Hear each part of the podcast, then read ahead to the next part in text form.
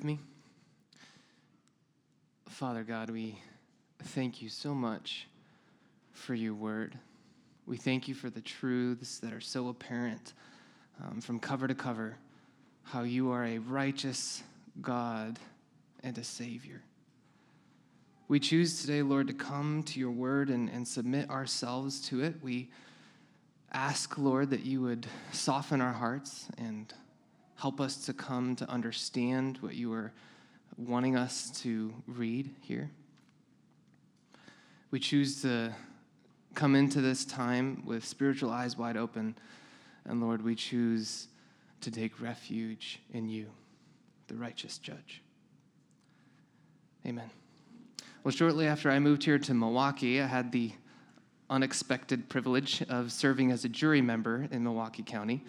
Um, there was no getting out of this summons for me, or at least I didn't know how to get out of it. So I notified my residency program that I'd be taking two mandatory days off to, I thought, uh, go sit in a room and read or watch Netflix or something. Um, but sure enough, I was called to a courtroom and I was named to a jury for none other than a murder trial.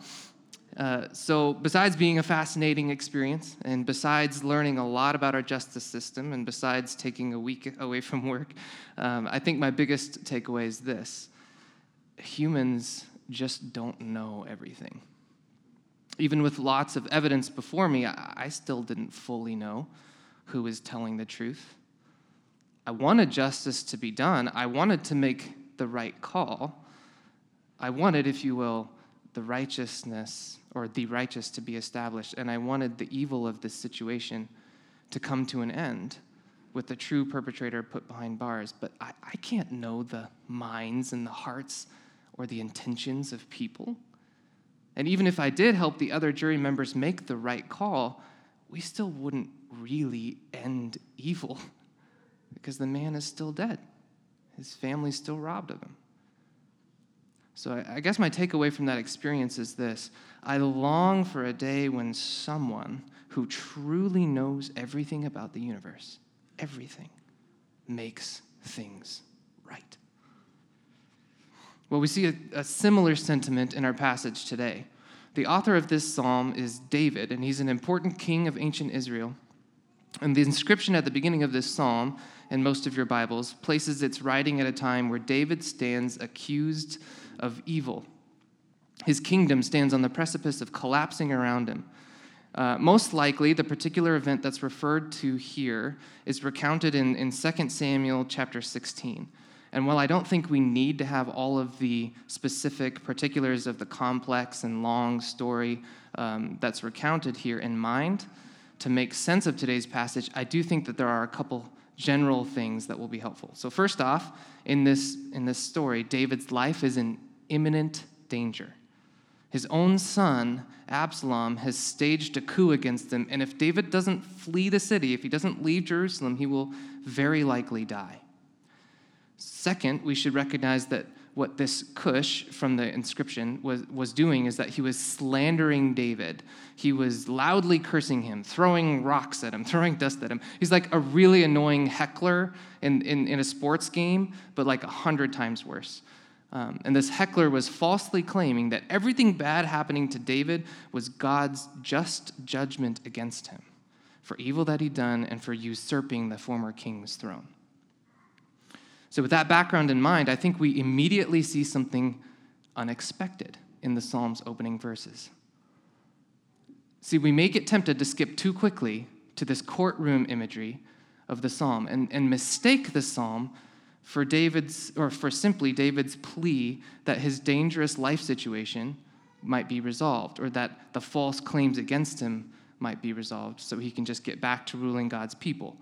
And to that end, in verse 1, David does appeal to the Lord his God as a refuge, asking him for deliverance from his pursuers. And that part, I think, makes sense to all of us. He's being chased and his life is in danger, so yeah, he should be asking for deliverance. But the surprise comes in verse 2. Lest like a lion, they tear my soul apart, rending it in pieces with none to deliver. So, David, right from the beginning, is helping the reader understand that he's concerned with far more than simply physical. He's seeking deliverance from an enemy, from a pursuer that would tear his soul apart. So, right from the first verses, I think this psalm is addressing a question that we need to ask ourselves. And it's the big question for today, the question that I think this passage will answer. How should we seek deliverance from the enemy who would tear our souls apart? I believe Psalm 7 is David's answer that, to that question. And so my goal today is to show you what I see David doing in this passage, um, which I think can be broken down into four W's who he turns to, who he asks, or what he asks for, excuse me, who the judge is, and what he does. Four W's. So that brings us to point number one, the first W, who he turns to. O Lord my God, in you do I take refuge. Save me from all my pursuers and deliver me. So, on the one hand, it's, it's really easy to see who David turns to. He turns to the Lord his God, he turns to a person, not himself, not a place, not a circumstance. But let's look closely at the psalm, particularly in verses 1 through 10, and let's see more of who this God is that David turns to. So, first in verse 1, we see that God is a refuge. So that means someone that can offer protection, someone that can save from a fate that's best to be avoided. And second, we see that God is a deliverer, which is, of course, similar, but I think it conveys an active role. It, can, it conveys that God is someone who is actively intervening, who can combat David's pursuers and bring David out of their hand. And so, just from verse 1, we see that David turns to the Lord, his saving delivering refuge God. Verse 2 deepens the saving nature, it deepens this refugeness of God by giving us a glimpse as to what would happen if God did not intervene. If God did nothing, David's soul would be stalked, pursued, pounced on, and torn apart.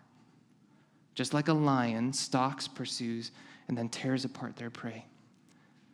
There's something deeply spiritual about David's concern in this psalm. He's looking at this life situation with spiritual eyes wide open. And he sees the potential somehow for spiritual ruin. And that's why he can only turn to God in this situation. There's nobody else to turn to when it comes to spiritually life or death situations. David can't rely on his physical strength, even though it was considerable. He can't depend on his army or his military knowledge. See, these things can't protect from an enemy that would tear the soul apart. And so we learn that he turns to God, who is spirit. Reading on in verses 3 through 5, we see that David believes this saving, delivering, refuge God of his has the ability to know more about his own past than even he does. He submits himself to God's knowledge, to God's judgment. If I have done this, he says, if there is wrong in my hands.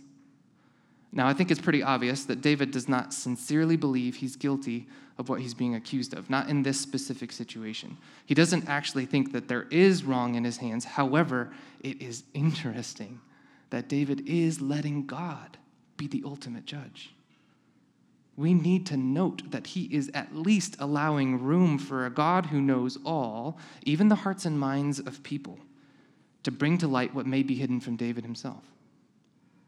And we see the same idea in verse 9 when he describes God as you who test the hearts and the minds. David's teaching us that the God he turns to is not limited in his knowledge, but instead he even knows what people intend and what they think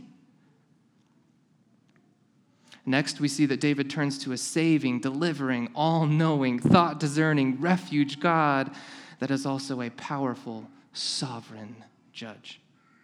Verse 6, we see that God has appointed a judgment. And verse 7, we see, Let the assembly of the peoples be gathered about you, over it return on high. What he's doing is he's acknowledging that God is the one ruling and presiding over this great assembly, much like a judge presides over a courtroom. And of course, we see with remarkable clarity in verse 11 God is a righteous judge. and a God who feels indignation every day. So, in other words, David has shown us the second W, who he turns to. If we were to use these various descriptions of the Lord, of David's God, that we see from Psalm 7, we see that David turns to an all knowing, a heart and mind discerning, sovereign and righteous judge who is a refuge that saves and delivers. No one less than a God like that could truly, in David's eyes, deliver him from an enemy that would tear his soul apart. So that brings us to point two, the second W, what he asks for. And as modern readers, I think we may be tempted to stop at the asking for deliverance part, because that part we understand. Uh, we would want to be delivered from dangerous situations too. But is that all that David is asking for in Psalm 7? I mean, he starts out by asking for deliverance, yes, but then in verses 3 through 5, he does something unexpected. He turns right around and he submits himself for evaluation, even if it means something terrible. Oh Lord, my God, if I've done this, if there's wrong in my hands, if I've repaid my friend with evil or plundered my enemy without cause, let the enemy pursue my soul and overtake it. Let him trample my life to the ground and lay my glory in the dust. So, wait, David's actually asking God to not deliver him should he be found guilty? I mean, that, that's at least unexpected. And David continues the trend of unexpected requests. In verse 8, the Lord judges the peoples, judge me, O Lord, according to my righteousness and according to the integrity that is in me. And it's so important we catch this. David is asking God to be a righteous, all knowing judge and to execute that judgment not only on his enemies, but also on himself. We need to see that David submits himself to God's righteous judgment. Now, I don't want to undervalue the fact that he is certainly asking for things that are less surprising to us. He does ask for evil to be dealt with. Verse 9, oh, let the evil of the wicked come to an end, and may you establish the righteous. And he does ask that this sovereign God, who judges all the peoples, to specifically arise, O Lord, in your anger. Lift yourself up against the fury of my enemies. Awake for me. And yet, and yet, we cannot miss the fact that David asked this righteous God who tests the hearts and minds to judge me according to my righteousness. In other words, David wants the righteousness of God's judgment in its totality. So, point number two, what he asks for, he asks that God intervene for the good of everyone through the righteous judgment of everyone, including himself. So these are the first two W's in Psalm 7. And when it comes to seeking deliverance from an enemy that would tear the soul, David has shown us who to turn to and what to ask for. And so, what does that mean for us today in 2021 at Redemption Church? And I think it means this we can seek deliverance from the enemy who seeks to tear our souls apart by taking David's example. And we can do two things we can turn to God, and we can ask for the righteousness of God's judgment. So, application point number one turn to God. We see in Psalm 7 that David is concerned primarily with spiritual matters. It's almost surprising, and I think it's meant to be, that with such a dramatic story underpinning the writing of the psalm, we see far more of a request for spiritual deliverance than we do for simply, for simply physical. So David's going through life with spiritual wide or spiritual eyes wide open, and I have to ask today is that our response in life? Are we concerned for our spiritual well being? Does it cross your mind that you have a real spiritual enemy that's like a lion seeking to overtake your soul and tear it apart? Do you recognize that without God's intervention, there would be no one capable of delivering your soul from being trampled or from being laid in the dust? Do you, like David in Psalm 7, see the danger to your soul should you be found to have wrong in your hands? Or should you be found to have repaid a friend with evil? And if that weren't enough, do you see the danger even in plundering your enemy without cause? For friends, if you don't see any danger, you won't turn. You won't turn to a God who's a refuge. You won't turn to the God of Psalm 7 because why would you need to? If there's no real danger, if there's no real enemy, there's no reason for refuge. But I would say choose today to look around you with spiritual eyes open. Choose to recognize that we do have an enemy that seeks to do us harm. And learn today to do what Peter, an apostle who wrote the New Testament book of 1 Peter, says in 1 Peter 5 8, be sober minded, be watchful. The devil prowls around you like a roaring lion seeking someone to devour. For when you see the danger, you can begin to see the ability of God to deliver. And once you choose to see the possibility that the enemy might actually overtake you, then you choose to see that God is a refuge just like David does in Psalm 7. And when you turn to him, you can grow into such a confidence in God's power to deliver you that you, number two, ask for the righteousness of God's judgment. So, starting with the easy stuff, I really do want you to see in this passage that it is good to want deliverance from the enemy. Please ask for that and routinely. Also, I wouldn't be faithful to this text if I didn't point out that David wants the outcome of God's judgment to mean amazing things. He wants it to mean the establishment of the righteous, the end of evil and wickedness, and protection from the fury of his, of his enemies. I mean, these are amazing, God glorifying outcomes, and we ought to desire these more than we desire simple physical needs to be met, just like David does in Psalm 7. So, for our part, let's learn how to better seek God's establishment of the righteous in our lives and in our city. Let's get better at saying with David, Oh, let the evil of the wicked come to an end.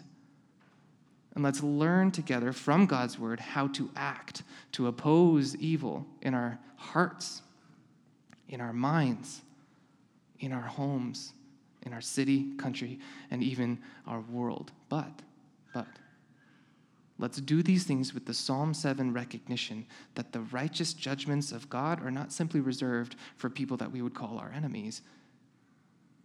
Please beware of the danger of a self righteous mindset a mindset that's really common in America today, a kind of self righteousness that gets really eager to talk about how God is going to judge this world and those sinners. A kind of spiritual mindset of us versus them, with the us typically being evangelical Christian Americans. It's the same mindset that I am convinced the prophet Jonah had which led him to hate the people of Nineveh so much that he tried everything he could to just see them judged. That mindset, church, is not what we see in David's prayer here in Psalm 7. Instead, we need to submit even ourselves, especially ourselves, to God's righteous judgment. Because if we want evil to end, if we want the righteous to be established, we need to not harbor evil ourselves and we need to actually truly be counted among the righteous. We need to learn to trust the goodness of God enough, to trust the grace of God enough to consistently submit ourselves to the righteous judgment of God. And in doing that, submit ourselves to the loving care of the saving, delivering refuge that this righteous judge is. So, moving on in our passage, back to exposition here. The next W, who the judge is. Verses 11 through 16 will teach us that. And verse 11 is the heavy opening statement that almost doesn't need follow up. God's a righteous judge and a judge who feels indignation every day.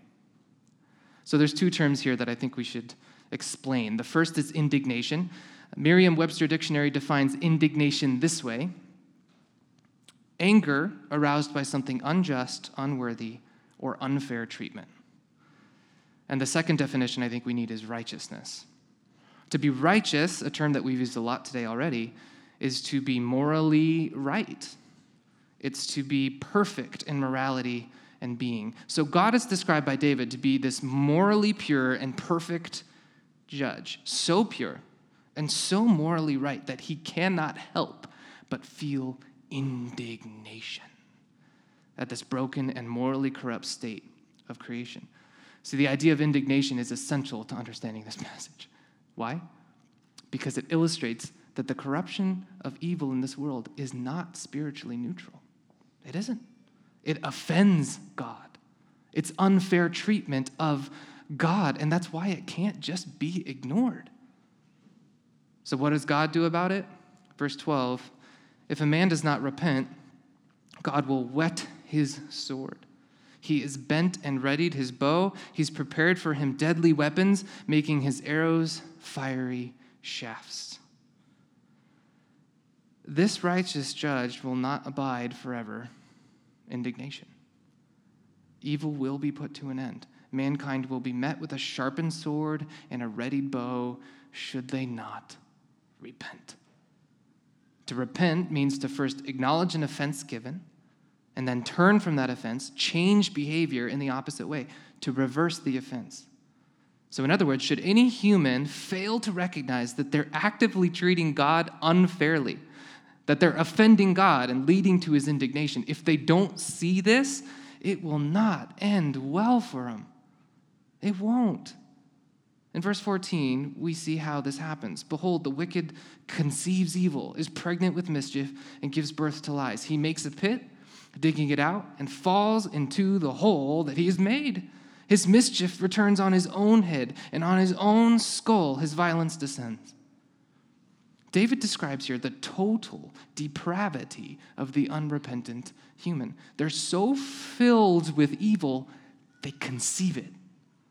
It naturally comes out of them, it originates in them, and then it's grown, it's incubated, it's nurtured into mischief, and then ultimately it's given life in and of itself as it's birthed out into lies. And make no mistake, David's purposefully using this pregnancy language to communicate the sheer corruption of evil. See, God's original design for human multiplication, his grand vision was that this earth would be increasingly filled with God worshiping, image bearing people who multiply his glory. But what's actually happening in this world, which is in rebellion against God, is a mutated version of that multiplication. Instead of multiplying morally right image bearers and multiplying God reflecting righteous action, mankind instead conceives evil pregnant with mischief and gives birth to lies. So instead of God being glorified by the work of man, he's offended by it. So David's point here is that if a man does not repent, if humans don't change their course, they're going to fall into the very pits that they make. Their evil will lead slowly, inevitably, to their own destruction. Their souls will be torn apart. Their glory will be laid in the dust, and they will be trampled. Why? Because the enemy of their soul their own fallen nature, their own corrupted hearts, will be met with the fiery arrows and the sharpened sword of God's righteous wrath. David's point here is to help us see that the spiritual enemy is far more ourselves than we like to think. The wrath of God will be justly and fairly poured out on mankind, meaning that the mischief of man will fall on his own head and that the violence, the raging against God that humans are guilty of by nature and by choice will come on their own skulls.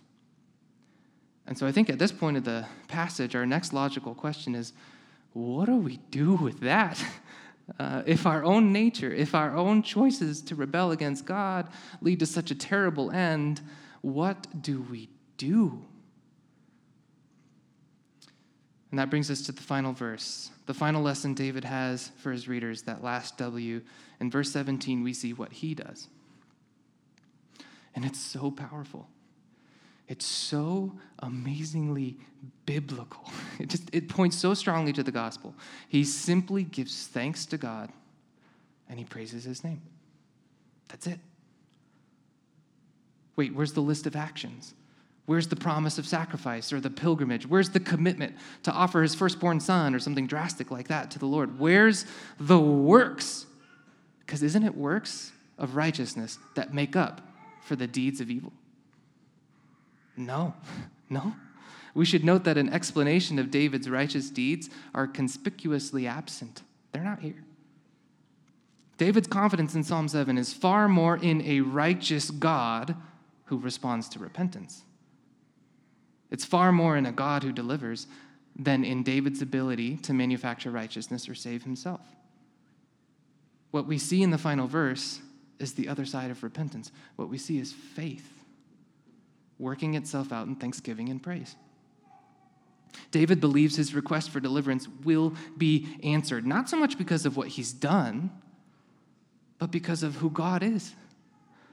And so he simply, powerfully, humbly gives thanks to God. So at the, the, at the end of Psalm 7, we see this last piece of the puzzle of David's instruction fall into place. He showed us who to turn to, the sovereign, all knowing God over all who saves and who delivers. He showed us what to ask for an end to evil and God's righteous judgment in its totality. He showed us who the judge is a righteous God who will not suffer forever the offense of unrepentant humans. And he showed us what to do give thanks to God that his righteousness demands and praise his name. See, but there's a tension that runs through this psalm. There, there's a tension that I hope you felt throughout our entire time this morning. And it's a tension created by a fundamental understanding that any intellectually honest person would say we aren't naturally righteous. If God were to judge us according to our righteousness, according to the integrity that's naturally in us, it would not go well for us. So, how do we, the unrighteous, truly become thankful for the righteousness of God? How do we praise the name of a righteous judge? The same way David did through repentance of sin, turning away from our nature that rebels against God, and choosing instead faith. David trusted God completely with his soul. And what if I told you you can do the same? You can. In the person of Jesus Christ, you absolutely can. Listen to this from the book of First John. I hope it sounds familiar to many of you. First John chapter 2 My little children, I'm writing these things to you so that you may not sin. But if anyone does sin, we have an advocate with the Father, Jesus Christ, the righteous. He is the propitiation for our sins, and not for ours only, but the sins of the whole world. So the important word here is propitiation. And in our series in 1 John, this word came up often, and today we get to remind ourselves of its importance. Propitiation is tied, it's rooted to this Old Testament idea of an animal sacrificing, uh, sorry, animal sacrifice absorbing the wrath of God that comes on sin. And so when Psalm 7 describes the deadly weapons of God, his sword and his bow and his fiery arrows, David's describing this wrath of God that's stored up for any man that does not repent of his evil, any man that causes God to feel indignant. But what about the man that does repent? For that person, the person who repents, the person who recognizes that he is in spiritual danger, like David did, the person who recognizes and asks God to deliver them through his righteous judgment of all things, including themselves, that person, the wrath of God gets diverted off of them. It gets absorbed by God's own Son. Anyone who has the Psalm 7 conviction that they need to be rescued from their own sinful nature and from their own God offending choices, that person will enter into a courtroom of God with the great assembly gathered around him, and their guilt will be placed on Jesus, who absorbs it all. Jesus was given to the enemy to be torn apart and trampled, so we didn't have to be. Jesus experienced the deadly weapons of God, so anyone who repents no longer has to fear him. That repentant person who puts their faith in Jesus will be rescued, for they have taken refuge in the righteousness of God. So, the next part about propitiation that we need to understand, church, is that not only has the wrath of God that we deserved been diverted onto Jesus Christ, but the sinless and morally perfect, the righteous life of Christ is given to us. This is the glorious scandal of the gospel. Anyone who repents and believes in Jesus in faith will be established among the righteous. And anyone who trusts in this good news and takes refuge in the righteousness of God will see their own evil brought to an end. And anyone who genuinely experiences that, they cannot help but see that work of Jesus and turn around and give him thanks. They delight in showering the name of God with praise because they know that they were saved from their spiritual enemy. Not because of anything they did, they didn't deserve it. So, redemption, according to Psalm 7, how do we seek refuge from the enemy that would tear our souls apart? We thankfully take refuge in the righteous judgment of God. Let's pray. Lord God, we thank you so much for the glorious truth of the gospel. We thank you so much for the work of Jesus Christ who absorbs the wrath of God on our behalf and gives us his righteousness instead. Lord, we see such powerful truths in Psalm 7 that this man, David, a man after your own heart, understood repentance and faith. And today we can understand it all the more clearly because of what we know about Jesus. And so I pray, Lord, that you would open our eyes to look around us with spiritual eyes wide open. And I pray that you would teach us how to more and more submit ourselves into your refugeness. I pray that we would take refuge in the righteous judgment of God. Thank you, Lord, for your truths. And in the name of Jesus we pray. Amen.